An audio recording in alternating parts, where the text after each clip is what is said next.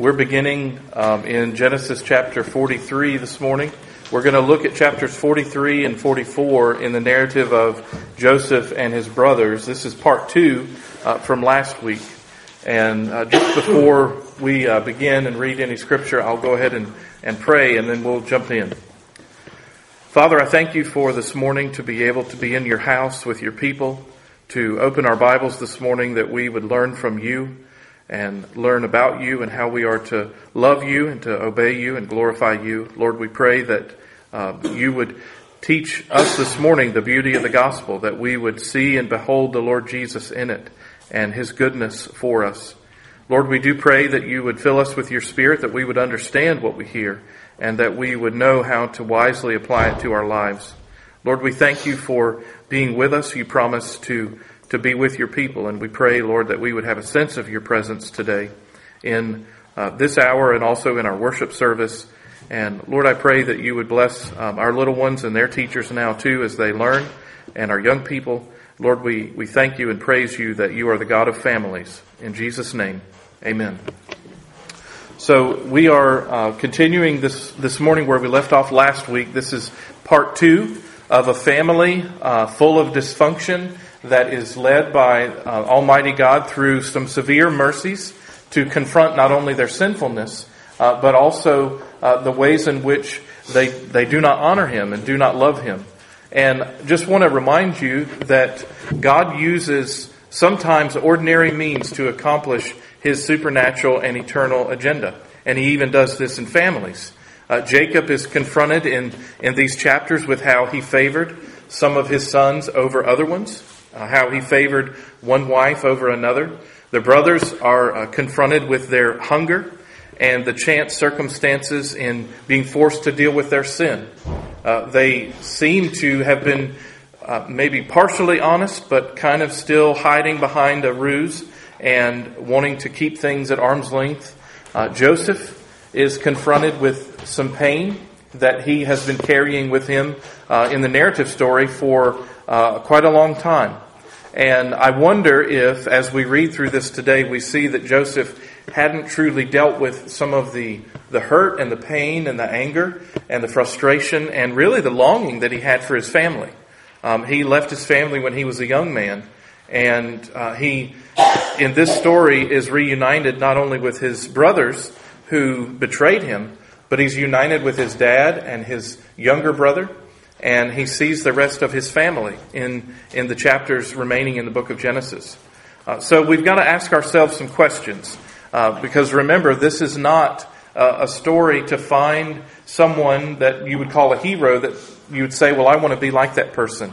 Or to find a villain and say, this is somebody that I, I need to hate. Uh, these are stories about real people, and um, you can even see how your heart may ebb and flow in this story um, as you as you go through it? Do I recognize the ways my heavenly Father pursues me for my own good, even if it's painful? Our heavenly Father does pursue us, and He does even in the midst of our pains. Are there areas of my life that I have refused to surrender to the Lord? Um, to give him because I'm afraid of past failure or regret or pain or even sin? And lastly, am I willing as the one who has been, offend, been offended to extend grace. And think of Jesus' word 70 times 7 when I'm the one who was sinned against. It is very easy and understandable that as we see uh, people's story in the Bible, that we would think, well, wow, they've been holding on that onto that for a long time, and then when they have the chance, they they let all of the built up, pent up anger and wrath come out all at once.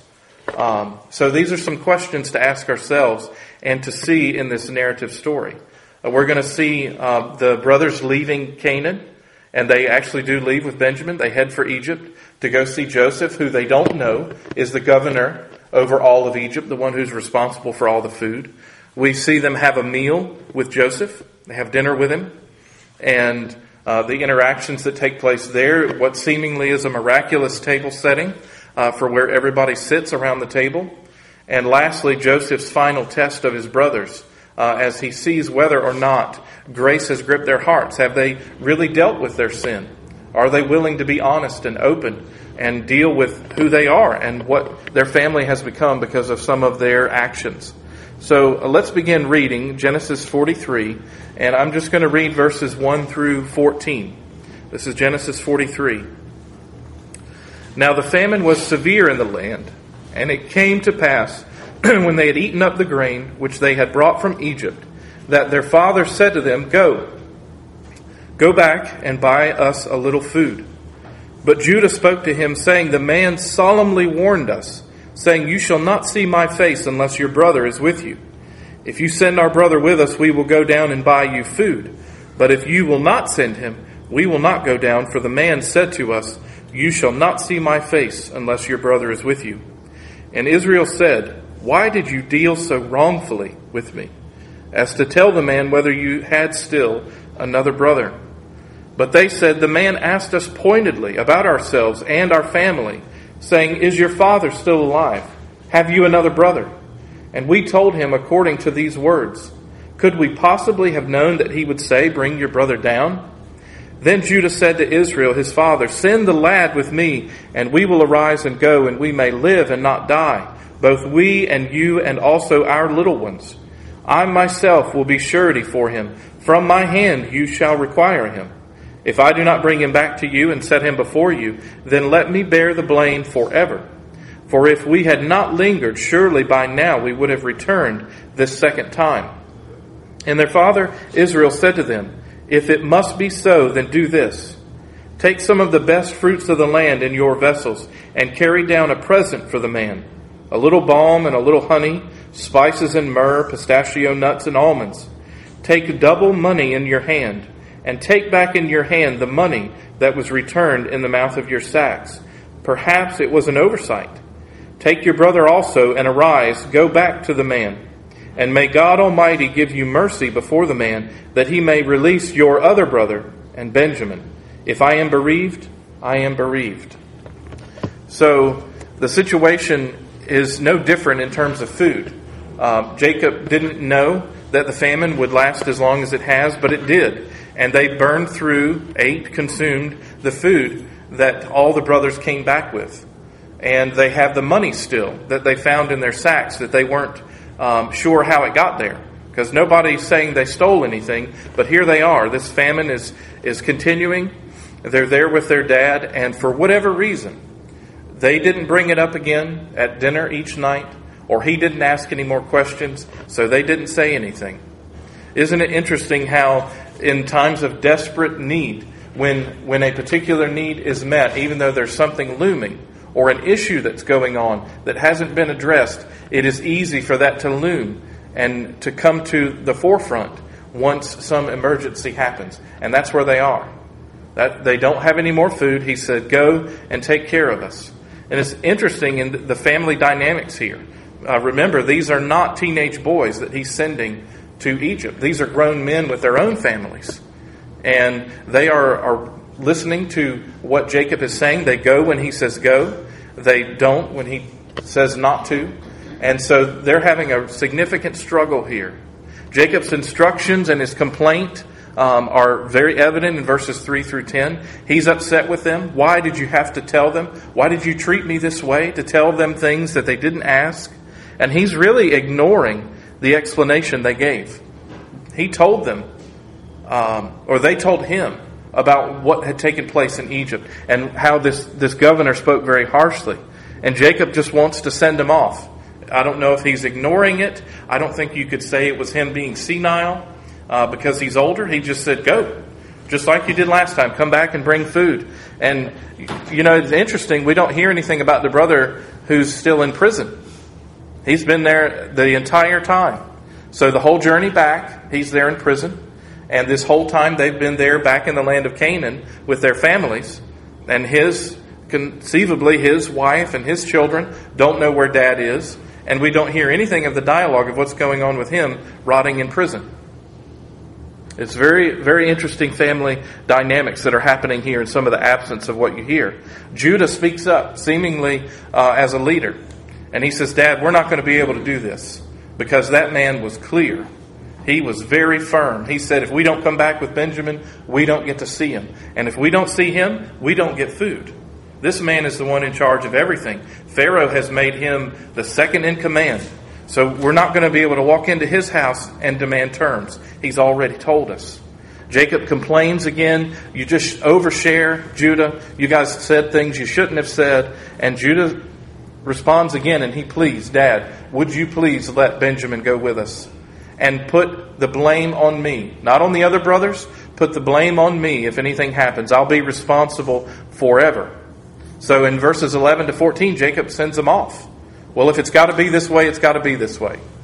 And if you're going to go, you might as well take some presents and take double the money because you had money that you took, you found it in the sack, you're saying you don't know how it got there, and also take some money to, to buy some food.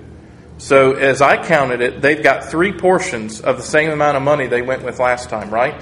Because they've got the money that they took plus the second portion that they found in the sacks, and then money to buy more. So they're going um, pretty loaded down with money and presents and gifts, and this would be a safety concern, I would think. In the midst of a famine, there are people who are desperate.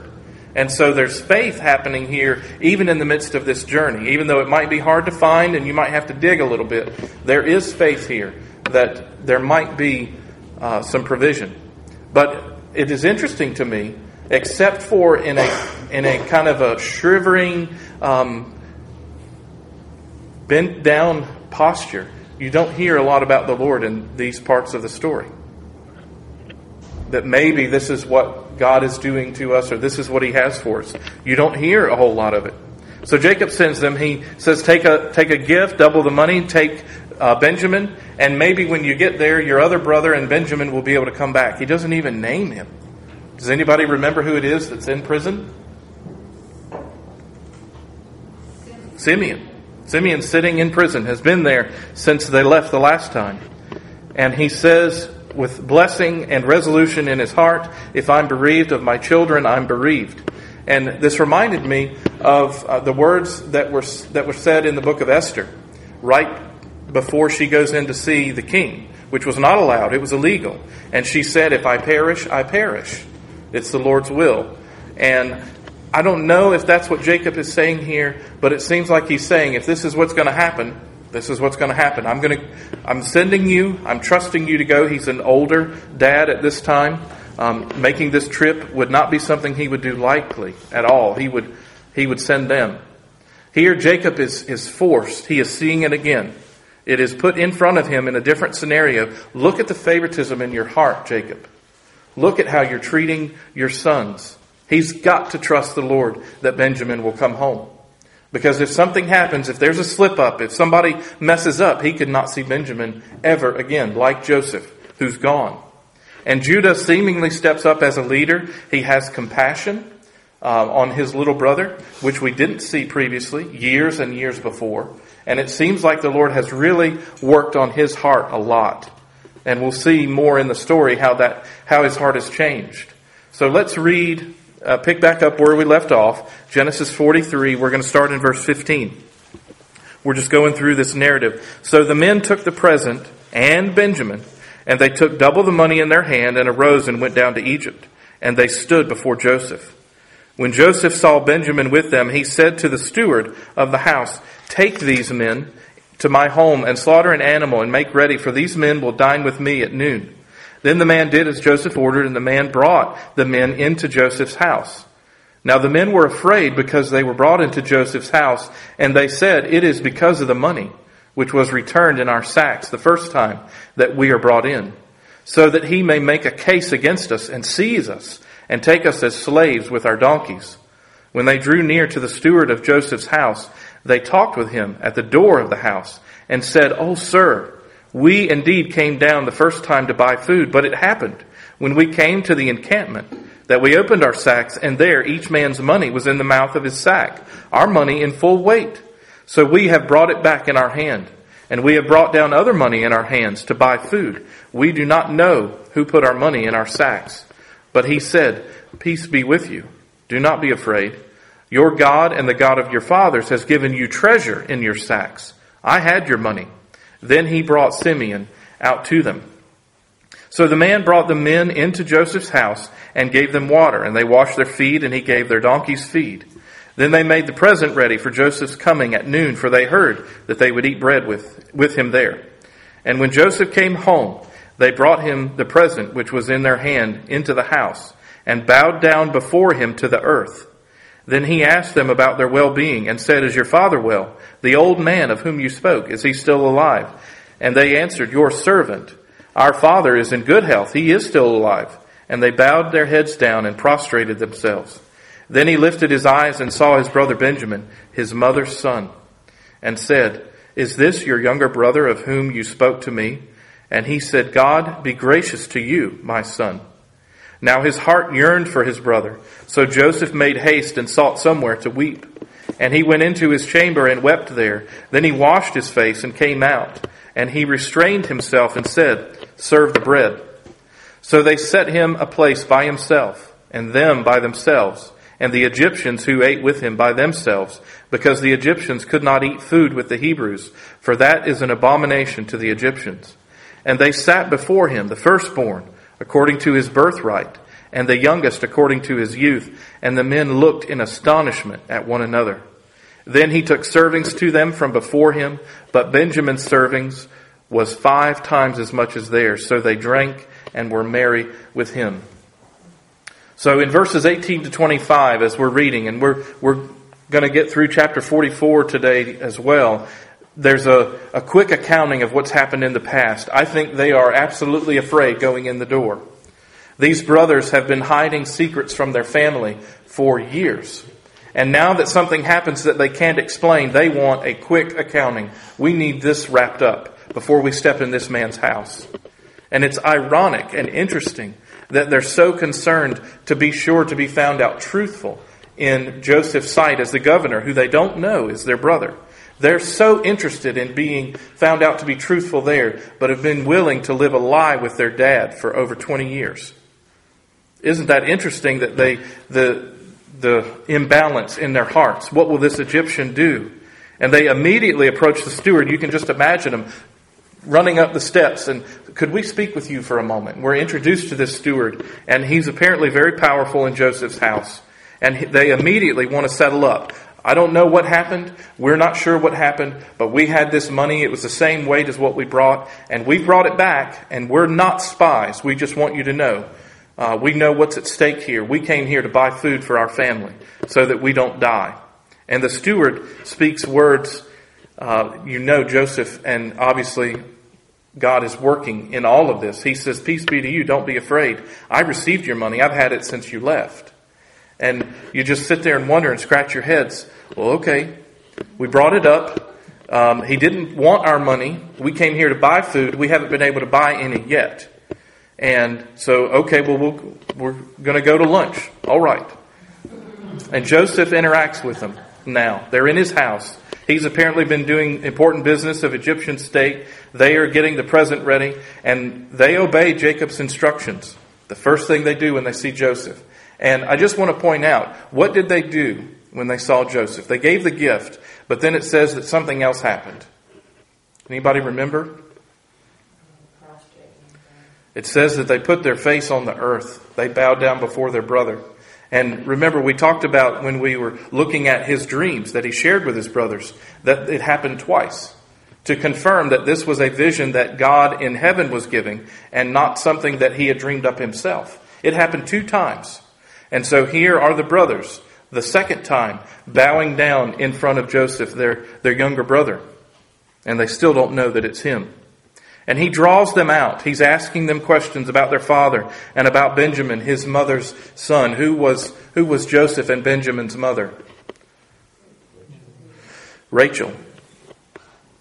And you wonder who in all of Egypt would he have been able to talk to about this in all this time. And here, the, this brother whom he loves the, the one connection he has to his mother there in front of him. And you can just see in the story, he is overcome with emotion. He's overwhelmed. He goes to his chamber and he weeps. He's not forgotten his family. He's not forgotten the love that he enjoyed with his little brother and his mom and his dad. And he hasn't forgotten everything that happened between he and his brothers. And maybe even some remorse over some of the arrogance in his own heart. Um, he didn't exactly try to hide his dreams. He told them in front of the whole family, You all are going to bow down before me. And so he's, he's had to do some learning too over these years. And he sets a feast before his brothers. And notice how they sit. So Joseph has his own table. The brothers have their own table. And then the Egyptians who are going to eat with them have their own. Because it was an abomination for the Egyptians to eat with the Hebrews. So they all, this is a very ornate meal. This is a big deal. Joseph is there sitting by himself. He shares food with all of them. And he has this special cup of divination that we'll talk about in just a moment. It's there at the meal. This is his cup. He wouldn't have shared it. It was his own. And the brothers are sitting there in amazement. How in the world did he do this? What is going on? We came here to buy. We haven't been able to get rid of any money. We went back with food. We're sitting here in order by our birth. Our little brother is here. And look at how much Benjamin got. And when you think about this meal, and I know that some of you grandmothers or mothers, when you have growing boys, you put plenty on the plate, right? And can you imagine doing five times more for one than you do for all the others? And you kind of wonder what these brothers thought. Now it says they ate and they were happy. And certainly they wouldn't have questioned Joseph at all for doing it. But I do wonder if this was a test. What are they going to do this time? when somebody seems to be favored more than them. And it's obvious. I mean, five more portions on the plate is plenty. It, it, it, was not a mistake. They were supposed to see it. But it's a small test. How does your heart deal with things not being the same and equal for everybody? Not everything in life is equal and fair. Not everybody gets the same. He wants to, he wants to know where's your heart. So the brothers confess as they come in the door. They're talking to the steward at the step. They confess not knowing about the money they're faced with at this meal, um, treatment that's not equitable between everybody. And here's Joseph reunited with his family. And it says that the steward brought Simeon out. And seemingly he's not in shambles. He's not, um, he's not emaciated after not having eaten very much the whole time. He's sitting there with the brothers, dignified, probably cleaned up, and sitting there enjoying the feast that's before them. And this is in the midst of famine. Don't forget that. This is an extravagant meal when everybody else is coming to Egypt to buy food and they're having this extraordinary meal. Why in the world would he do this? What is about to happen? And this narrative is to point us, to, to force us to see that God is providing for his children. He is preserving a nation of people um, in, in this story. That's what's happening. This isn't just about Joseph and his brothers or being hurt or angry or having to deal with personal sin. All of this is happening as God is weaving a story. And we know what happens in the book of Exodus, right? They're in the land of Egypt, and they're, they're not there anymore willingly, and they're not there being treated well either. The first part of the book of Genesis, Exodus, it says, a new king arose in Egypt who did not know Joseph or his family. And the Israelites are poorly treated, horribly treated. They're, they're mean to them. And all of this is, is happening to build up that story so that we see Moses being born and what happens when the children of Israel are delivered from this land of oppression. But let's get into Joseph's story in, in chapter 44. We're going to see Joseph's final test of his brothers and really see how their heart has truly been gripped and they have to come to terms with who they are. And he commanded the steward of his house, saying, Fill the men's sacks with food, as much as they can carry, and put each man's money in the mouth of his sack. And also put my cup, the silver cup, in the mouth of the sack of the youngest, and his grain money. So he did according to the word that Joseph had spoken. As soon as the morning dawned, the men were sent away, they and their donkeys. When they had gone out of the city and were not yet far off, Joseph said to the steward, Get up, follow the men, and when you overtake them, say to them, Why have you repaid evil for good? Is not this the one from which my Lord drinks, and with which he indeed practices divination? You have done evil in doing so. So he overtook them, and he spoke to them these same words. And they said to him, Why does my Lord say these things? Far be it from us that your servants should do such a thing. Look, we brought back to you from the land of Canaan the money which we found in the mouth of our sacks. How then could we steal silver or gold from your Lord's house? With whomever of your servants it is found, let him die, and we also will be my Lord's slaves.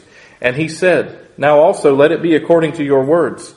He with whom it is found shall be my slave, and you shall be blameless. Then each man speedily let down his sack to the ground, and each opened his sack. So he searched.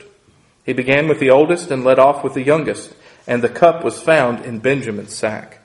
Then they tore their clothes, and each man loaded his donkey and returned to the city. So Judah and his brothers came to Joseph's house, and he was still there, and they fell before him on the ground.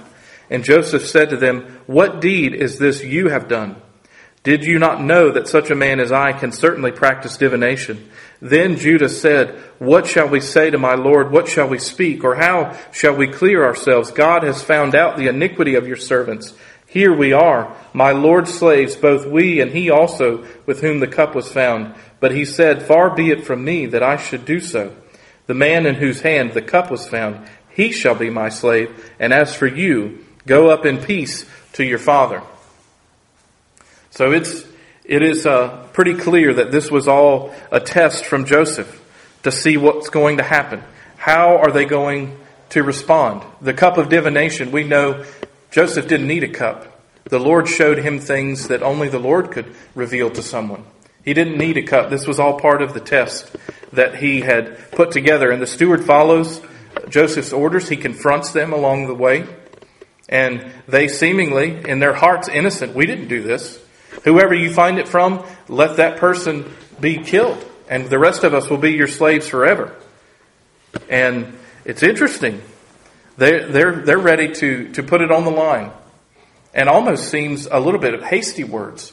Because the last time something was found, they didn't know how it happened. But they seem to be so clear, so confident. We're, we're not in the wrong here. You're not going to find it in, in ours. And so everybody, they undo the burdens on the donkeys. The sacks that are full to the brim hit the ground. And they find the cup and the money in who else but Benjamin's. And if you're the brothers, you've got to be it says they tore their clothes. They would have thrown dirt in their hair. I mean, they are, they are a wreck. And what does Judah say?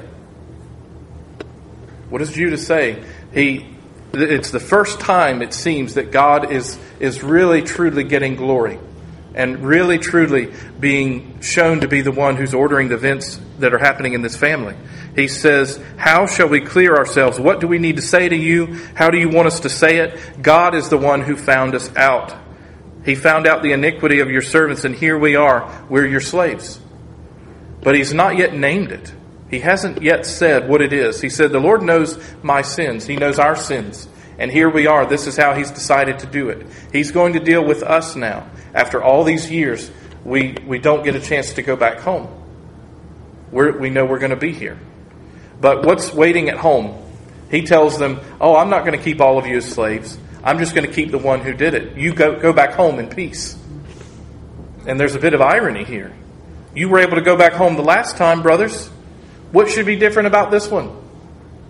You can go home and, and tell dad a lie and keep that lie going for all these years, and you grow your families and you get married and you enjoy life, and you left me to rot in that hole.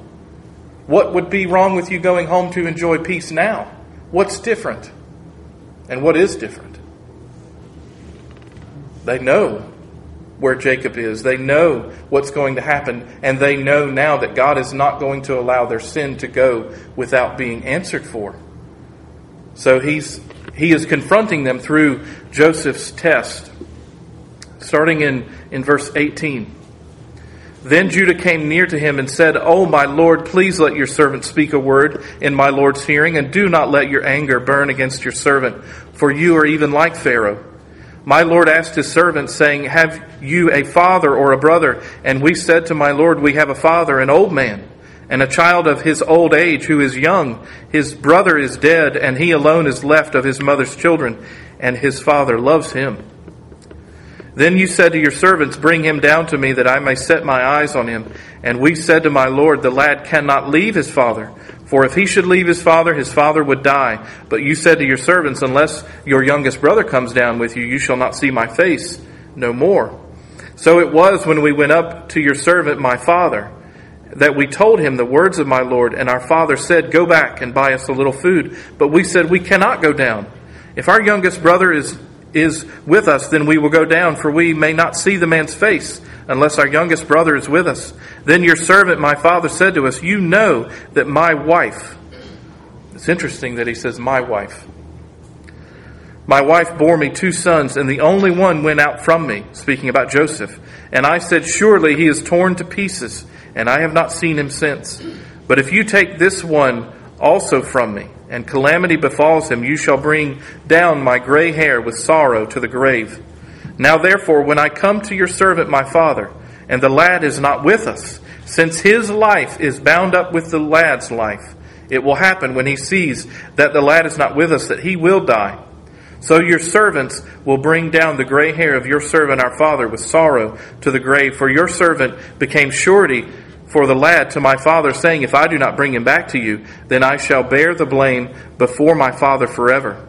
Now therefore, please let your servant remain instead of the lad as a slave to my Lord, and let the lad go up with his brothers.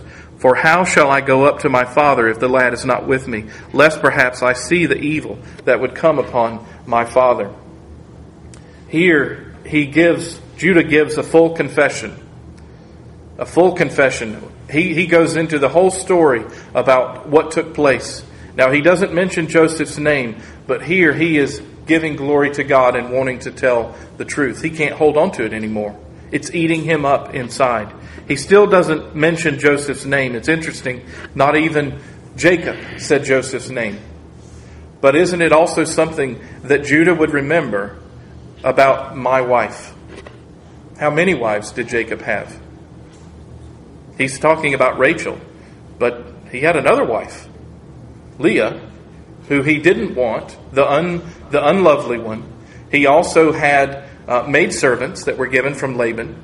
He's, he has children by more than just Rachel, but it's interesting that he, when he told the sons, and Judah is telling Joseph, My dad said this about his wife. It's in his heart. I can't go back home. If I don't come with the one he loves, if I don't if I'm not able to do this, if I can't come through on my word, I'm done in my family. I can't go back there. You don't understand, sir. It's not possible. My dad will die and the blame will be on me forever. He's confronted, and all of these brothers, they are confronted with who they are and what they've done in their lives, what they've covered up. And you hear his, in his plea, Lord, please do this. He's asking of Joseph, please do this. Let me stay, but please let that boy go home. I can't bear it. I can't look at my dad's face with disappointment after another son that we didn't bring home. He has compassion for his dad. You should see that. He's not just not wanting to deal with the consequences. I think his heart has been broken over what he did. He has compassion for his dad that they didn't have. No one demonstrated this when Joseph was thrown away. He's tormented over his sin, and he willingly throws himself before Joseph as a servant in Benjamin's place. And he's finally willing to admit, I have to pay for what I have done. These are my sins. I did it. I can't blame anybody else. I had full participation in it. Would you please let me take Benjamin's place? I'd rather die here in prison with you than go home and see dad again like this. I can't bring myself to tell him if you keep him. And so we won't read the rest of Genesis, but the rest of Genesis is the story of how Joseph and his brothers are reunited. Because right after this, he can't bear it any longer. He sees his brother Benjamin, he sees these brothers who betrayed him, and he breaks down. He sends everybody out of the room all the Egyptians, get out. All the servants, all the, the people who ate the meal with him, please leave. We want the room. And I'm sure the brothers are shaking on the, on the floor, literally. He's going to kill us all because of what's taken place. And he tells them in verse 2 of chapter 40, verse 3 of chapter 45, after he wept aloud, and it says the Egyptians in the house heard it, he said, I am Joseph does my father still live? But his brothers couldn't answer. for they were dismayed in his presence. And Joseph said to his brothers, Please come near to me. So they did. He said, I am Joseph, your brother, whom you sold into Egypt. But now do not therefore be grieved or angry with yourselves, because you sold me here. For God sent me before you to preserve life. For these two years the famine has been in the land, and there are still five years in which there will be neither plowing nor harvesting. And God sent me before you to preserve a posterity for you in the earth, and to save your lives by a great deliverance. So now it was not you who sent me here, but God. And he has made me a father to Pharaoh, and lord of all the house, and ruler throughout all the land of Egypt. I don't know how he got all that out, honestly. But I do see in, in him a ray of hope in this family. Because he immediately, at the moment when he could have exacted punishment, and it was within his hands to do it, they had no right to know who he was. And humanly speaking, he could have killed them all and it would have been nothing. It wouldn't have hit the news in Egypt. Pharaoh wouldn't have known about it. There wouldn't have been a reason. He has all the authority in his hand and he doesn't do it. Whoa. I read, I read this uh, again last night, just thinking, what, what kind of restraint exists in the heart of a person to not exact judgment when they could? And he would have been okay to do it. No one would have stopped him. The Lord would have known, but no one else knew who these men were that he's having this extravagant meal with. But he says three times, it wasn't you, it was God. You sold me, but God is the one who sent me here. And I, I, want to ask you in the midst of, of difficulty, in the midst of pain, or years of hardship, this wasn't here one week and able to go back home the next. This was a half of a lifetime for him that he spent away from his family. And he's had time to think about it, his sin and their sin and missing his dad. I just want to ask you, how does your heart deal with difficulty and hardship over the long term? Does it scab over and harden over and you keep people away from it, but do you keep the Lord away from it? Because He, in the midst and in the face of, of evil, is able to say, You meant it for evil, but God meant it for good. That's what He says at the end of the book of Genesis, after Jacob is dead and they've buried him. He says, You meant it for evil, but God meant it for good to preserve life for our entire family. That, that is an amazing change of God's grace in someone's heart. We don't say that on our own. He doesn't speak those words unless God the Holy Spirit has melted his heart of pride and sin and hatred and anger and pain. The Lord dealt with his pain through all those years, and he's helping to heal Joseph's heart here. Some of us may never get that kind of satisfaction in this life. We may carry some of those things into glory. And what is this a, a picture of for us? It's a picture of the Lord Jesus and the work that He does for us. The work that we could not do ourselves, that we could not take credit for. He takes what is painful and difficult, and what does He do? He does not lay it on someone else. He takes it on His own shoulders. He takes the pain in his own heart. He's the one that separated from his father. He's the one that cried out, My God, my God, why have you forsaken me? Psalm 22. We think about difficulty and pain and suffering and struggling and strife and anger and just conflict in our families, and we think, Lord, why did you put me in this family? Why am I here? Why are these people here? Why does it have to be so hard day in and day out? And here is a, a beautiful picture of God's grace in a family. He changed them. These brothers were forever changed. They learned the hard way that, that grace does do what the Lord will accomplish with it. He will deal with our sins. But He doesn't deal with us as our sins deserve. They enjoyed luxury in the land of Goshen. They went home and they had to walk in the door. Can you imagine telling that story? Otherwise, Jacob's not picking up anything. We're not going anywhere. I don't know where you guys went and what sort of strong spirits you were drinking while you were there, but we're not leaving the land of promise. And they have to say, Dad,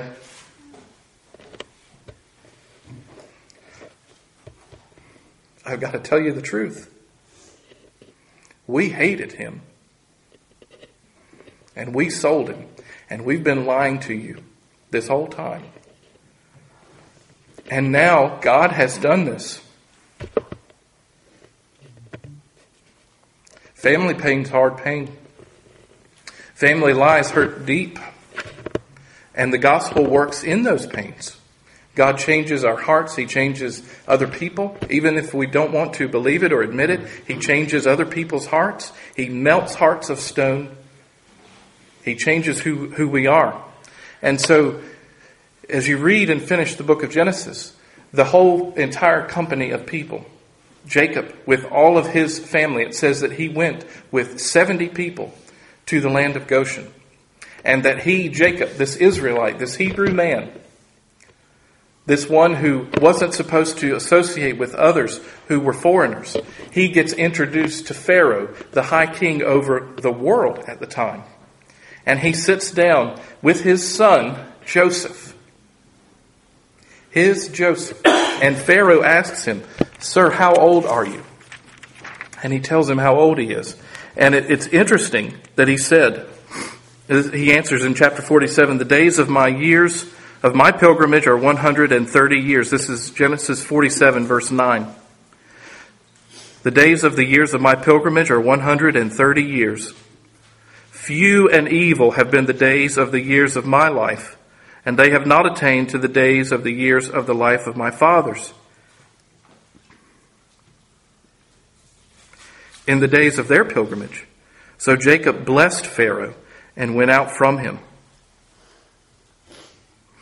Here, Jacob is, is, is talking about his sins to the king of Egypt. And he's having to be honest. You know what? I deserve everything that came to me because of what I did to my own family. I fractured my family. I, I deceived my own dad. I stole my brother's birthright. God continued to bless me. He appeared to me on, on the way as I went to see my uncle Laban. I worked seven years for a wife. And when the day that I married her, the day that I married her, my day, I, I woke up and it was a different woman in my bed, and I worked for seven more years. And I have these sons, and you know one of them. And he served you with honor before the God of the true God of Israel, the one who created the heavens and the earth. There was a reason this testimony was to be given. I believe the Lord was working in Jacob's life too. He was working on his heart to see on display in his family not only sin, but the glory of God and how he can change a person. And what happened as we go through the end of Genesis? What happened? They dwell in the land of Goshen. They, they say, We're shepherds. We feed animals and livestock. We take care of them. This is what we've always done. This is what our family does. So Pharaoh says, Joseph, if, that, if that's where you want to have them, then let them have the best of the land in the land of Goshen. And they go there and they stay there. And they grow and multiply. Their families grow. And at the very end of the book, right before Jacob dies, he gets in his bed, he blesses his sons, and he says, he, he says to Joseph, he said, I had hoped one day to see your face, and I get to put my hands on the heads of your two boys. And he blesses them. He sees that God is faithful. He does more than we could believe or imagine. He doesn't treat us as our sins deserve. God is not against you, dear child of God. He cares for you and loves you, and He is faithful to His everlasting covenant to you. And even, even in sin, He is faithful to you. Believe that. It's true. It isn't just the people who are holy that never sin who see the goodness of God. He is faithful even when we are not.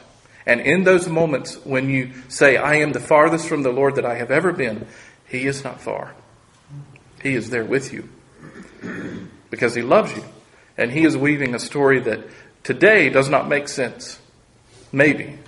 But He is weaving a story that ultimately will bring glory to him and will be for your good.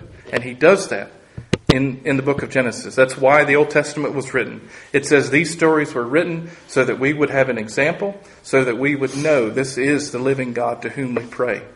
He is faithful to his covenants. He does take care of families, and he will preserve his church. And bring glory to his Son. Would anybody uh, like to share anything or um, have the last word before we pray this morning?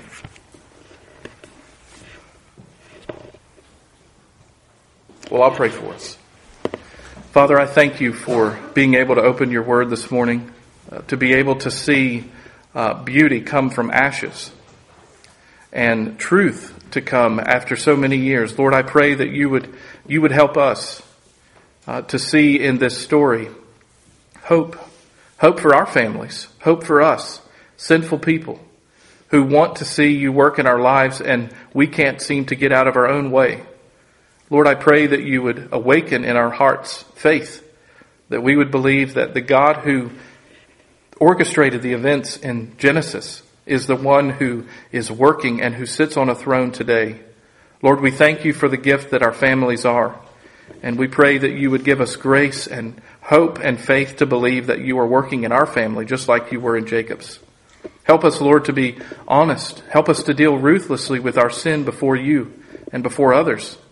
And Lord, I pray that you would make Lebanon a, a, strong, faithful church as you have for many years, that we would love one another well in the gospel, and that we would share this love with others. In Jesus' name, amen.